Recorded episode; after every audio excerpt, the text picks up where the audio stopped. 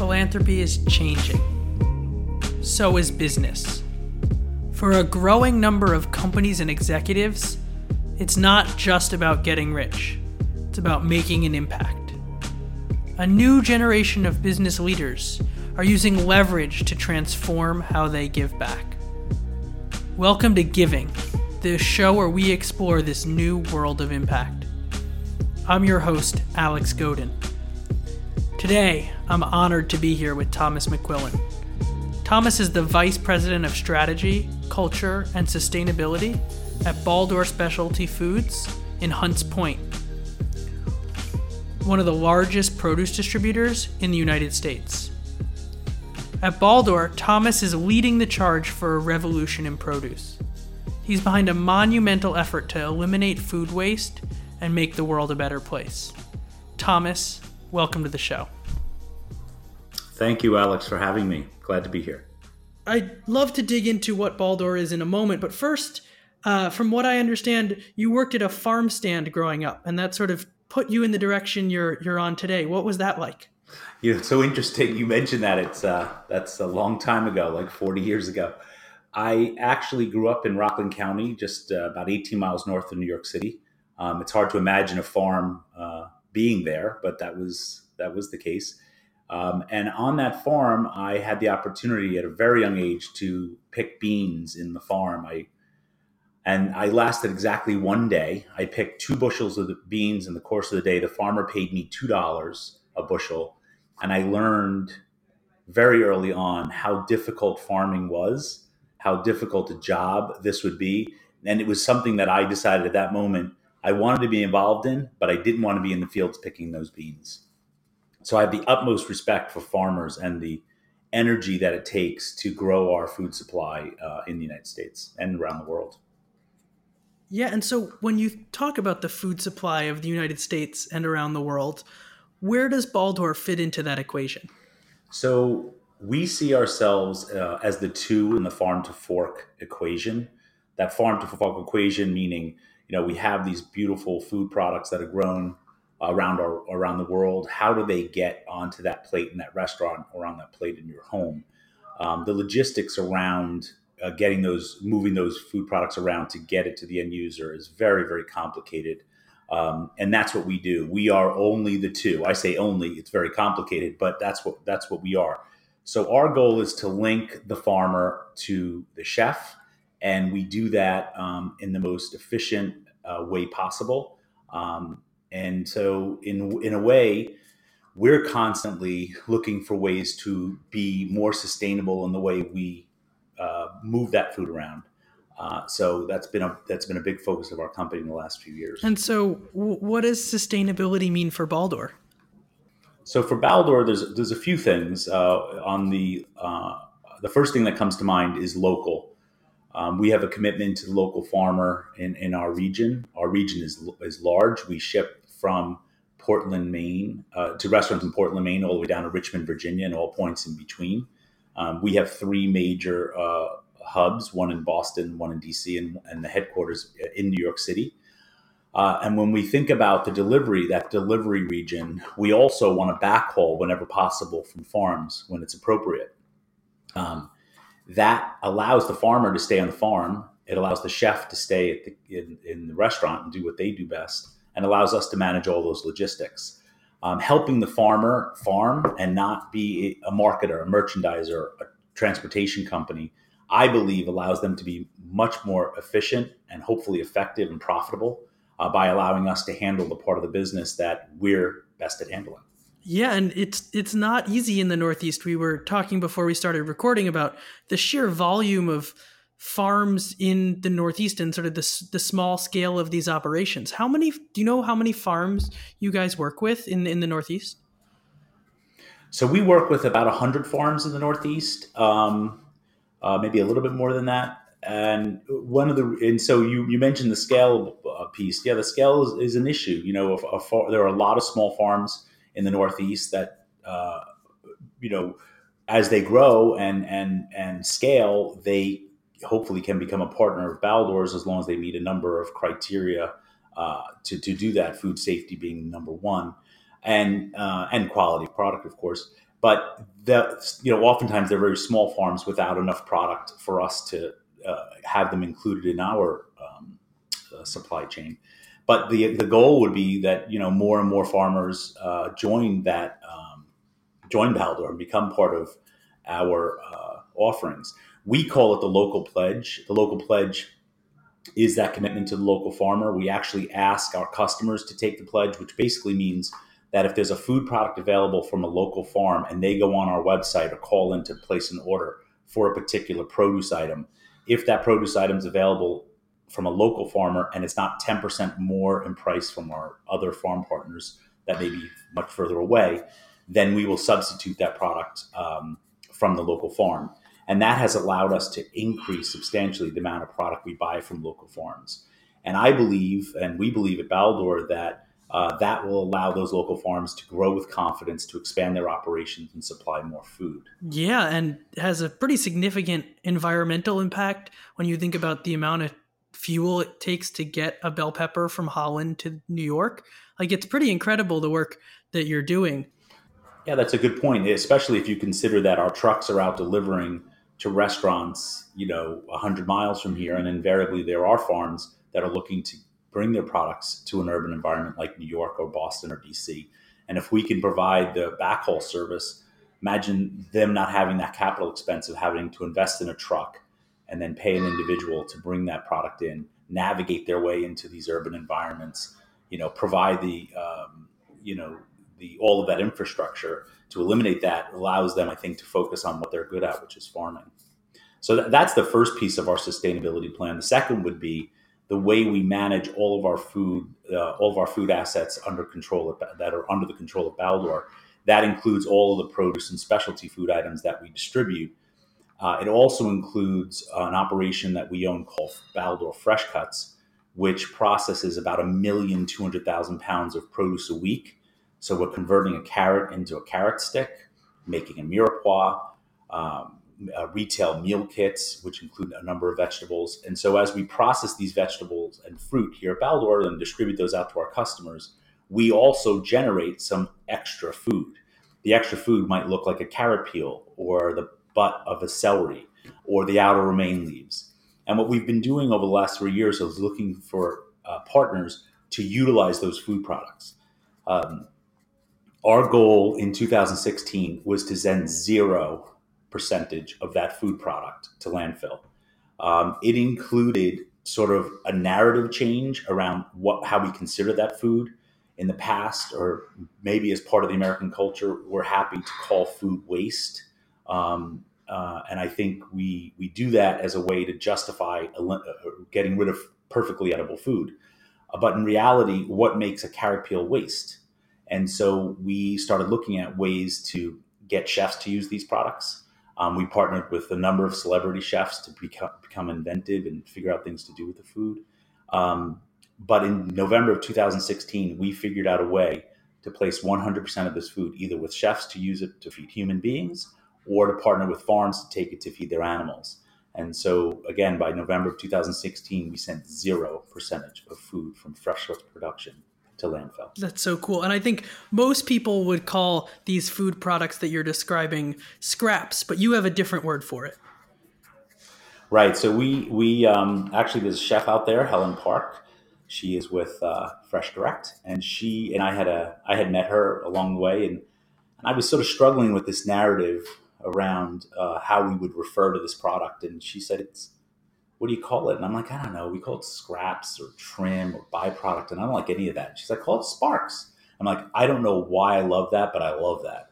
And she said, it is uh, scrap spelled backwards with a C. And it just stuck. And we, um, and we've referred to this food product as SparCs. And, and I think the narrative change is important because the second you stop calling this food product waste, you're on your road to a successful uh, uh, strategy in managing the way you you know this food product, and um, you know quite frankly, it's allowed us to think about solutions that maybe always existed, but we just didn't choose to take advantage of them. And chefs are excited about coming up with these solutions. They like when they you know take a carrot peel and figure out a way to use it, uh, and as a way to reduce waste, but also as a way to utilize an asset that's in that we already have in our control to use, right?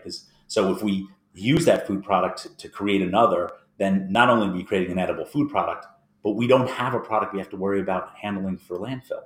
So think about that. You're not only utilizing your assets more effectively, but you're reducing the amount of food and weight that you're sending to landfill, which really has to be part of the equation. That, that's the, that's really where the value is. Yeah, and so I have a, I have a bunch of questions. The first one is, what is the you talked about celebrity chefs and, and chefs using these products. What are some interesting uses that you've seen for carrot tops and celery butts? Well, if we go back to our you know, the, the original chef team that we were working with, uh, who really got us off and running in this in this area, was Dan Barber and Adam Kaye from Blue Hill at Stone Barns. Adam Kaye had uh, visited Baldor and saw all of this food product, all these SparCs being generated, and he said that looks like a dumpster dive salad. And um, in fact, dumpster dive salad became the name of the salad that Wasted, the pop-up restaurant in Lower Manhattan, used to refer to this product, um, and people went wild for it. And that really started a revolution in terms of the way people started thinking about, hey, you know, I, I generate all this extra food at home. What can I do with it? And started becoming much more inventive about what they would do. Um, sometimes the SparCs just become the ingredient that you used to use as a whole carrot. In, in the example of a carrot, if you're making a carrot cake, why wouldn't you machinate the carrot peel as opposed to a whole carrot? I mean, you're at the end of the day utilizing the same product, but you know you're, you're you've just found a way to fully utilize that. Yeah, still go ahead and make your carrot stick if, if that's what you need for some other dish. But now you have this carrot peel, which makes a perfectly good carrot cake. Or in the case of Haven's Kitchen in Manhattan, they take the carrot uh, peel and they add it to a cookie, um, which they sell to this day, and it's absolutely delicious. And it's their carrot peel cookie. Um, it just makes sense for us to look at food and, and, before we start processing it or even cooking it at home or in our restaurant, say, how do I fully utilize this food product? So if I so if I'm talking to a chef in Manhattan and I see that they have a, a water infused water in the lobby, and I see they're using whole fruit in there, I'll, su- I'll suggest to the chef, hey, you know, after you're done zesting and then squeezing that lime, why don't you put the lime in that water instead of a whole lime, instead of a sliced lime? You know, um, all of a sudden you're getting one more use out of that food product which will reduce waste, of course, but will also um, help you glean value out of the assets under your control. And I really think that's what it, what it comes down to. This is, we sort of skipped the part about how big a problem food waste is in the United States. Like, can you paint a picture of like what food waste looks like for, for our listeners? Well, so so um, the listeners may have heard the numbers. Around forty percent of all food grown in the United States is wasted. Uh, 25% of our fresh water goes into producing food in the country that's never consumed.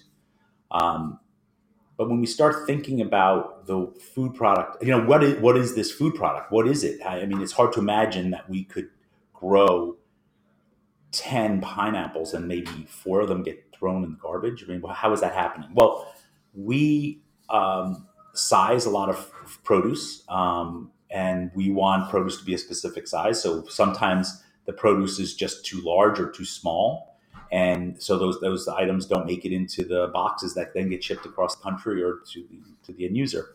Um, so what happens to the, that product? I, I would argue that that imperfect product, that maybe that product that has a complexion issue because there was a windstorm and the sand sort of affected the outer layer of that fruit, but did nothing to the internal part. We we need to get to a part a place where we understand that you know a blackened artichoke you're not eating the outer layer. The, the, the nature designed that to take the brunt of a changing climate.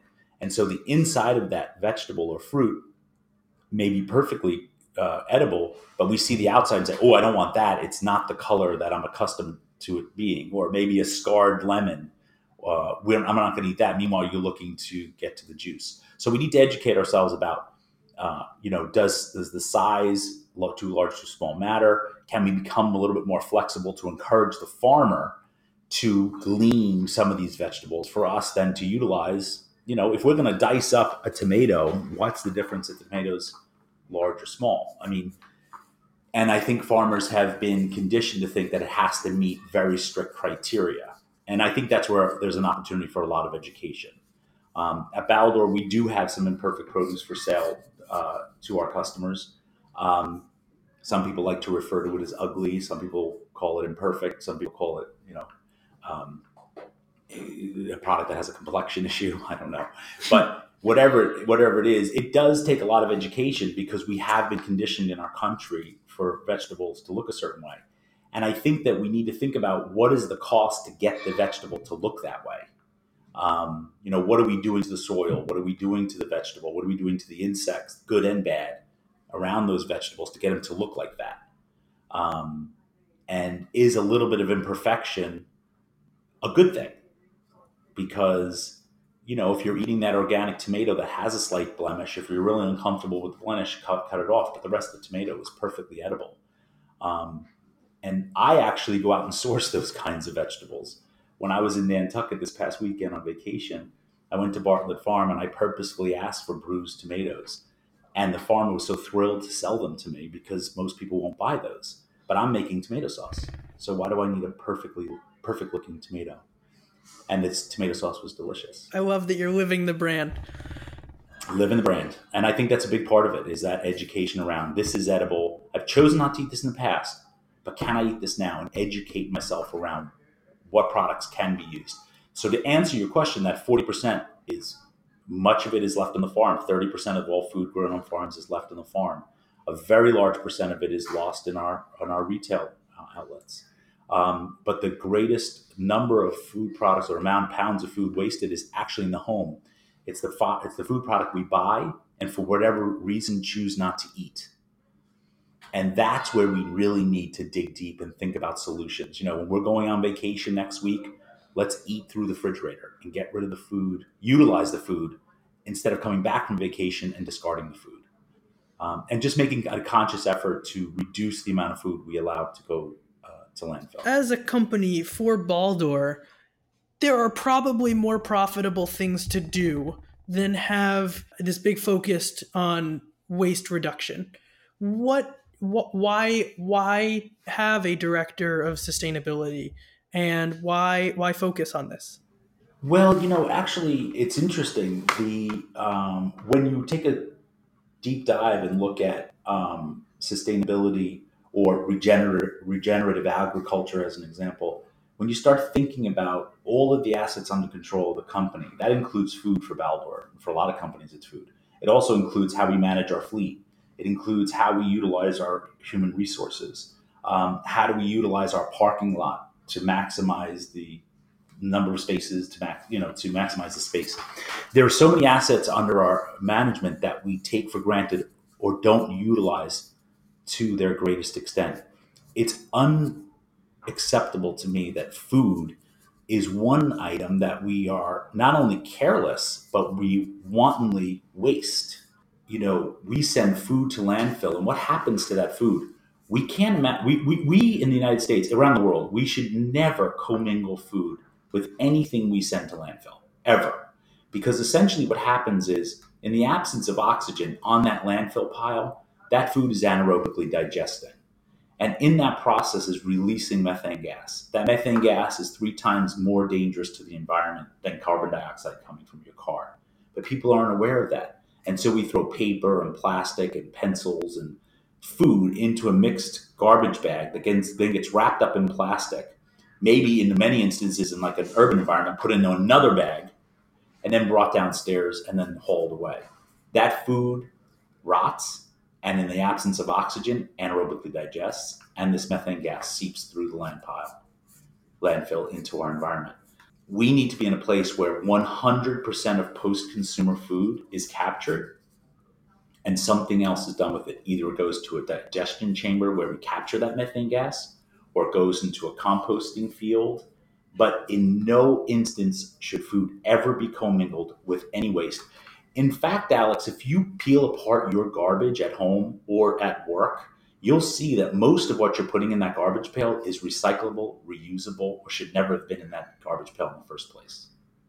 And the real challenge is to look at all those assets and say, do I really need to print that piece of paper? why am I putting my water bottle, my plastic water bottle in the garbage?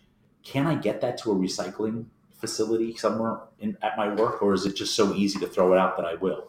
Once we start pulling all that product out of the garbage, we start realizing we don't need half the garbage pails we have.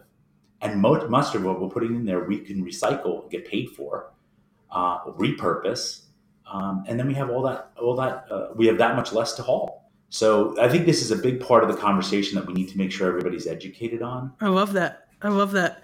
And when you looked at options, how does composting fit, fit into the mix? What, what what's the deal with composting? It's interesting. The EPA came up with a hierarchy that basically showed landfill as not a great option for food ever. Uh, then um, composting as a great solution, and then feeding animals, and feeding humans, or not creating the waste at all. I like the top of that inverted pyramid to think like, how do I not waste? Well, if I eat the whole carrot, I don't have waste. I take the carrot top, I make my pesto. I take that little nub at the top I don't want to eat that, even though you can, and I put that in my broth. I use the peeling in my carrot cake. I make my carrot stick. So I didn't send anything to landfill. Now I'm at zero. So really, the goal should be that top of the inverted pyramid zero. I like to think that food is edible and it needs to be fed to humans or fed to animals. And I think that most of it uh, that's grown can we can do that. Composting becomes um, a good solution, and I don't see composting at the bottom of the pyramid anymore. I see it sort of towards the top we can purposefully, we should be purposefully composting. That means we need to look at this post consumer food, as I just suggested, as an asset, meaning in our backyards, we need to create compost bins because at the end of the day, I have a compost bin in the back of my, in my backyard. It is a wonderful re, uh, resource for my flowers and, and garden because it is the most beautiful soil at the end of a six month period. And I was just this past weekend looking at it. I'm so pleased with it. It's so rich and dark and looks so healthy. I can't wait to use it next spring um, when I do my planting. So, and this is 100% of the food that would have been generated at my house as what you could classify as waste. At my home, we commingle no food at all with any of the waste products coming out of the house. It's 100% put into this composting uh, bin. So I think that compost becomes a really important resource. The other thing we can think about is you know, we have these super sites, and I think we call them super sites in New York State. Um, we have these, um, we have toxic soils around us. I mean, this is a great way to mitigate the toxicity of the soil by reintroducing organics as a way to maybe not make that soil healthy enough that you would grow plants and for consumption, but at least we can mitigate some of the toxicity in the soil by introducing these, these this organic matter. So again, I think we need to look at it as an asset and a useful product as opposed to something that we have to figure out how to get rid of. Beyond just sustainability in the in the food system, Baldor also has a program called Baldor Cares, where you're um, you're giving back to your local community and, and, and doing some other work. What, what does that look like? Well, it's um, our, our ownership's commitment to the greater environment, um, greater community here in New York City. Uh, we are very focused on education and um, we financially support um, edible schoolyard, um, wellness in the schools, and we we want to make sure this next generation is educated about the importance of healthy eating um, and introducing more produce into their diet. Edible schoolyard and wellness in school does exactly that, so it's very much in line with our mission. We also focus on um, donating food that our chefs would deem is not acceptable for uh, whatever reason to Food Bank of New York and City Harvest. So we are major donors uh, for, to both those, both of those organizations. And then a few years ago, we partnered with a local organization called Pat's Outreach Ministry, which brings uh, produce to the food insecure of Hunts Point, which is where we're located in New York. Um, and every Tuesday, she'll pick up um, a truckload of, of vegetables and fruit to bring to the food insecure in this community and more particularly those who are homebound in this community that have, would have difficulty gaining access to produce. And so Baldor Cares is a way for us to bring this incredibly wonderful asset, uh, this food asset being produce and, and specialty foods, to the um, needy in our community. Um, and so we're really proud of the impact that uh, that those contributions have. That's so powerful. Have you always been uh, an advocate for sort of sustainability and and uh, sort of the earth? You know, it's, it's so interesting you ask that question. I think this gets us back to my first job on the farm. Uh, that first job picking those beans really helped me understand again how difficult farming and how challenging it, it is to bring get food to our table, um, and how much respect that that allowed me, you know, afforded me to have for the for the farmer. It's funny. I have always been very focused on sustainability. I wasn't aware of it, um, but if you ask my wife, it's been something that I've been very focused on for a long time.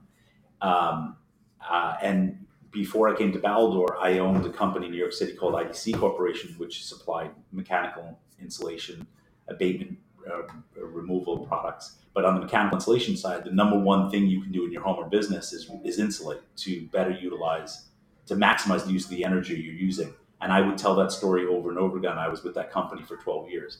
So that was a big part of my messaging. Um, I didn't really label it as sustainability at the time, but it was clearly part of the messaging. And uh, now that I think about it, it's really um, a very, very important uh, part of who I am. And uh, I know, for example, I try to commute at least once a week with a colleague. Um, you know, little things, big things. When I arrive in a city uh, on a business trip, I, I, I, invariably take public transportation. I just went to Nantucket, as I mentioned last week. I refused to take a car onto the island. I asked my wife and kids and their friends to dig in that came along with us and said, we can take Wave, we can take their public transportation to get around. If we're in a pinch, we'll take an Uber. We can walk, let's rent bikes for the week. We did it. We wound up having a wonderful time. And there wasn't one instance where we missed the car. In fact, the opposite. I felt badly for all the people trying to get around in their cars on the island because really that it's not necessary. And sometimes sustainability creates opportunities for us. Um, you know, you get on a bus, you meet interesting people, you get from point A to point B easier. You don't have to worry about parking. I mean, there's so many benefits to it.